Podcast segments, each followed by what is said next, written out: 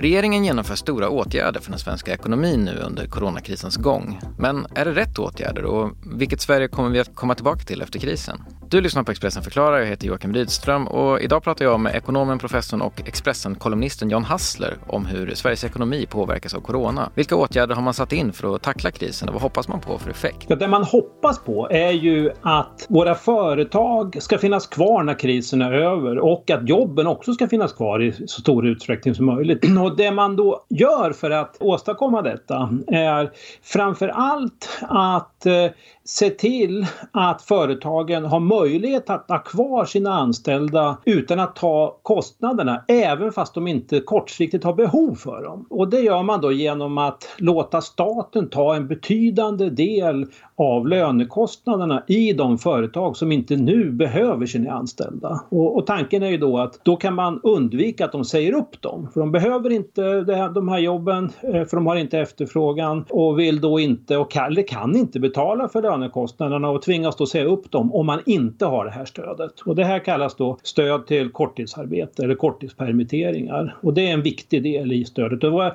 det som kom allra först faktiskt. Men företagen har ju inte bara sådana kostnader och det betyder ju att om de har kvar en hel del av sina fasta kostnader till exempel för hyror och sånt men inte har några intäkter då går de förr eller senare i konkurs. Och många företag som har tappat en stor del av sin omsättning till exempel i restaurangbranschen och har stora fasta kostnader för till exempel hyror. De klarar sig inte mer än någon månad, två eller maximalt tre innan de går i konkurs. Och då vill då, då försöker man undvika det genom ett paket som beslutades om, eller som regeringen föreslog i förra veckan, som då är till för att täcka täcka en hyfsad del av de här fasta kostnaderna givet att företaget har tappat en betydande del av sin, sina intäkter. Och det är de viktigaste komponenterna i, i regeringens krispolitik. Sätter regeringen in rätt åtgärder då? Jag, jag inser att det här kanske är svårt att svara på men verkar regeringen liksom agera det de gör nu? Agerar de med lärdomar från tidigare kriser och tar rätt beslut? Jag tycker att de gör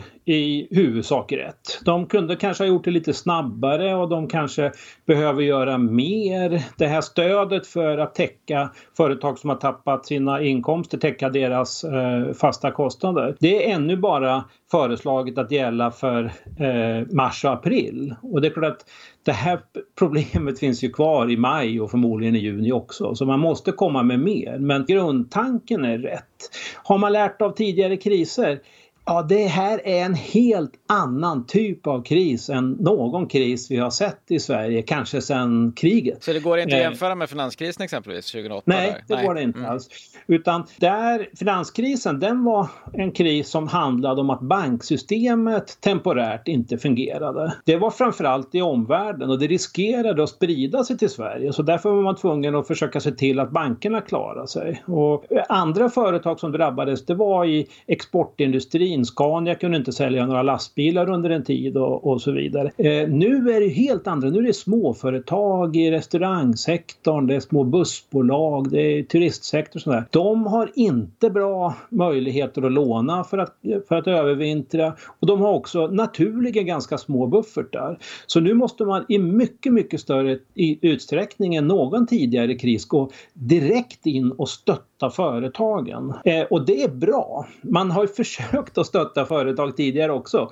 Men det har inte varit något bra. Så att om du tänker dig 90-talskrisen eller om du går längre tillbaks på 70-talet. Då hade vi en massa skruttiga företag. Då visade sig plötsligt att ah, de här var inte något bra de här företagen. De kommer inte att bli bra i framtiden heller. Då är det ingen bra idé att gå in och stötta dem. Den här krisen är annorlunda för att det är inget fel på de här företagen som nu har stora problem. Det är bara att just nu kan de inte producera och sälja det de brukar göra. När krisen har gått över vill vi ha kvar dem. Och eh, därför ska man gå in och stötta dem. 90-talskrisen, de jobben som försvann då, de flesta av dem, kom inte tillbaka. Så det var, det var liksom inget, ingen poäng med att försöka hålla liv i, i sådana företag. Hur länge kan man hålla på och stötta från regeringens håll egentligen? Det är mycket pengar. Ja, en del av de här stöden, alltså stöden till korttidspermitteringar, det har man redan beslutat att det ska gälla resten av året. Åtminstone korttidsarbete ner till 60% minskning av arbetstiden. Det sista steget till 80% det gäller bara fram till sommaren sommaren.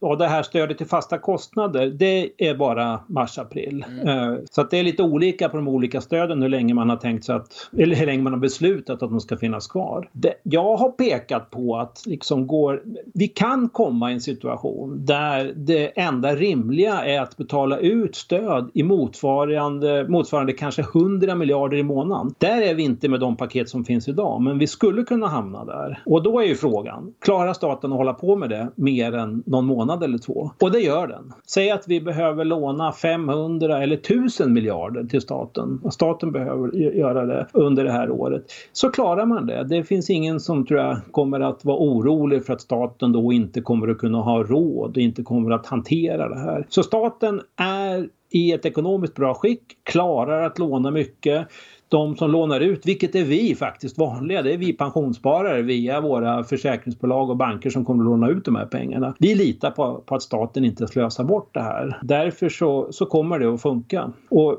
hela tanken med det som vi, vi lärde oss av 90-talskrisen och som har förstärkts av finanskrisen, nämligen att det är jätteilla att gå in i en sån här ekonomisk kris med statsfinanser som är i dålig ordning. Den, den läxan lärde vi oss. Så att hela tanken med, med allt det vi gjorde på 90-talet var att, ja, inte, inte bara, men en viktig del av, av åtgärderna som gjordes då, till exempel det här med, med överskottsmål och alltihopa det där.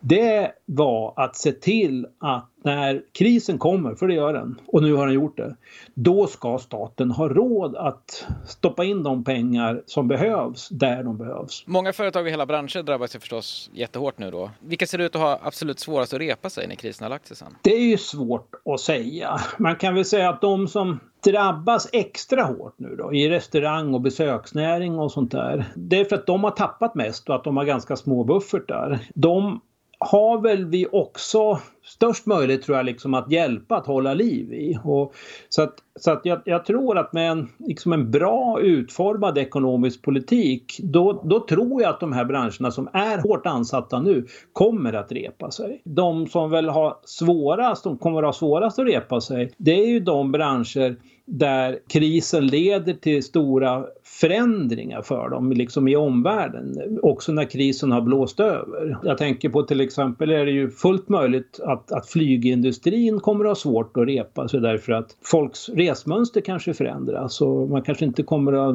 gå tillbaks till att och, och, och resa och flyga så mycket som man har gjort tidigare. Och, och då, de kommer förstås, kan man väl säga i någon mening med rätta, ha det svårare att komma tillbaks. Eh, men det där är ju, det är ju lite spekulationer, det vet vi inte än och jag tycker inte man liksom från regeringens sida ska sitta och försöka välja ut vilka branscher och vilka företag som man ska stötta för att här är de som kommer att funka efter krisen utan jag tycker stöden ska vara liksom breda och allmänna. Alla som har tappat stora delar av sina intäkter ska kunna få stöd nu. Sen som vanligt när, så får vi sen se vilka som överlever. Det, det vet inte vi och, och inte jag och, och, inte regeringen. Nu ser vi ju ett Sverige då, eller ett helt Europa och en hel värld för den delen, som inte reser, som inte går på restauranger, som inte går i affärer och som helst inte ska ja, umgås utanför den egna familjen egentligen då. När pandemins restriktioner är över, när kan vi egentligen förvänta oss att samhället kan återgå till ett ja, normaltillstånd på något sätt som det var innan krisen? Med en bra politik, då tror jag att vi i huvudsak kan gå tillbaks ganska snabbt till att bete oss som, som vanligt. Sen liksom en, en del beteendemönster kanske förändras. Det, jag har själv tänkt på, kommer vi gå gå tillbaks till att kramas när vi träffas och ta i hand? Vem vet? Och kommer vi liksom att eh, träffas mycket mer, ha mycket mer möten på Skype och så här i framtiden? Vem vet? Kommer vi liksom att hänga lika mycket på krogen som vi gjorde tidigare? Det vet inte jag. Men det där får väl visa sig. Jag är inte särskilt orolig för de sakerna. Det jag är orolig för är de här kortsiktiga konsekvenserna. Att vi liksom ändå inte lyckas hålla liv i alla bra företag som vi har och att vi inte lyckas att, att hålla kvar i företagens kontakter med sina anställda, anställningskontrakt och, och företagens kundkontakter och så vidare. Så att vi så att säga slår sönder en massa produktions förmåga i, i ekonomin. Det är jag orolig för. Men det behöver inte ske. Med bra politik så behöver inte det där ske. Du har lyssnat på Expressen förklarar, en podd där vi i varje avsnitt fördjupar en specifik sak ur nyhetsflödet. Du kan följa Expressens övriga nyhetsbevakning dygnet runt på Expressen.se, i vår app och i Expressen TV.